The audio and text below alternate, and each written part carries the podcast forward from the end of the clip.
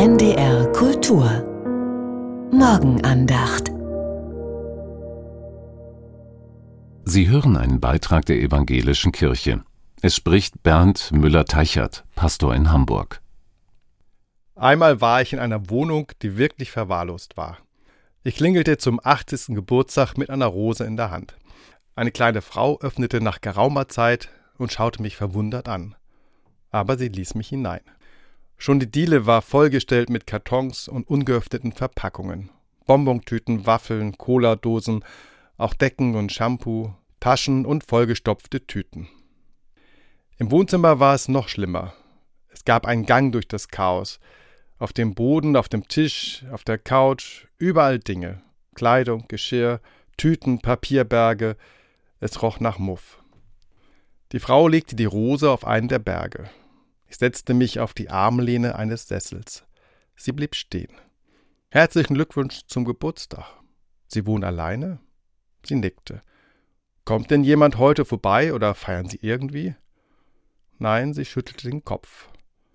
Ein Gespräch kam nicht zustande. Ich erfuhr nur, dass sie keine Familie hatte und schon lange hier wohnte. Hilfe brauche sie auch nicht, sagte sie. Ich ging nachdenklich nach Hause. Nein, eine Messi-Wohnung war das irgendwie nicht. Eher das Zuhause einer einsamen, vielleicht zwanghaften Person, die sammelte, um nicht allein zu sein, die nichts wegtun konnte, weil sie sonst etwas von ihrem Selbst abgeben müsste. Ich denke daran, welche Wohltat es für mich ist, aufzuräumen, klar Schiff zu machen, die Ablage erledigt zu haben. Ein Gefühl von Freiheit. Aber das kennt die kleine Frau nicht. Dinge wegräumen oder wegschmeißen macht ihr Angst. Lieber Chaos als Leere.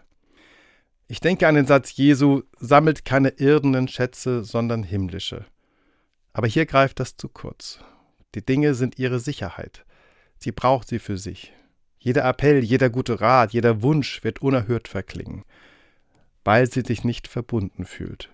Sie lebt in ihrer eigenen Welt. Wie wichtig Verbindungen, Familie und Freundschaft sind, das erfahre ich hier.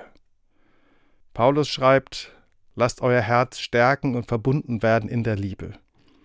Das wünsche ich uns allen. Sie hörten einen Beitrag der Evangelischen Kirche. Es sprach Bernd Müller-Teichert, Pastor in Hamburg. Den Text können Sie nachlesen unter www.radiokirche.de.